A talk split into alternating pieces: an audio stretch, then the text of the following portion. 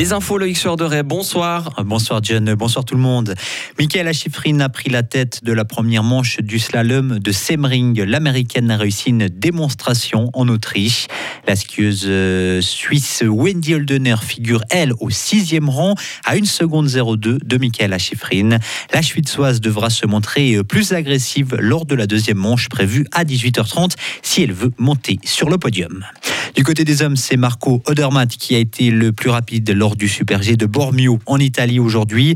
Le Nidwaldien a fêté son cinquième succès de la saison. Loïc Meillard monte lui aussi sur le podium. Le Valaisan a pris la troisième place à une seconde 22 de son compatriote.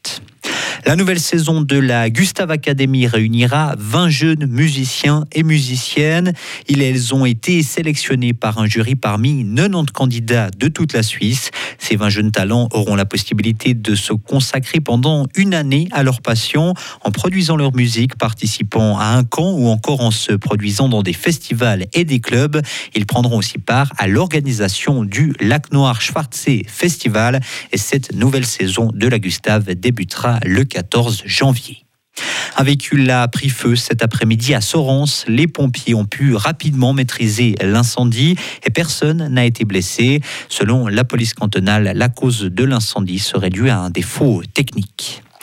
Le principal poste frontière entre la Serbie et le Kosovo est à nouveau ouvert, un signe de la baisse de tension entre les deux pays. Après le démantèlement d'un barrage du côté serbe du poste de frontière, la police du Kosovo a confirmé le retour à la normale et la réouverture de ce poste fermé la veille. Des images de la télévision d'État serbe ont montré des files de voitures et de camions formés du côté serbe de la frontière. Ça peut paraître contre-intuitif et pourtant il y a bien des liens entre réchauffement climatique et violentes tempêtes hivernales. Un climatologue américain explique que, par exemple que le réchauffement des masses d'eau comme les lacs peut entraîner des chutes de neige importantes. D'autres mécanismes notamment liés au courant aérien comme le vortex polaire ne sont pas encore bien compris aujourd'hui par les scientifiques. Les milliardaires de la technologie ont vu leur fortune fondre cette année. C'est Elon Musk qui a perdu le plus d'argent, 140 milliards de dollars. Selon Bloomberg, le fondateur de Facebook, Mark Zuckerberg, a de son côté vu sa fortune chuter de 37 milliards de dollars. Précisons toutefois que les deux hommes conservent tout de même une fortune hallucinante, 130 milliards pour Elon Musk et 44 milliards pour Mark Zuckerberg. Retrouvez toute l'info sur frappe et frappe.ca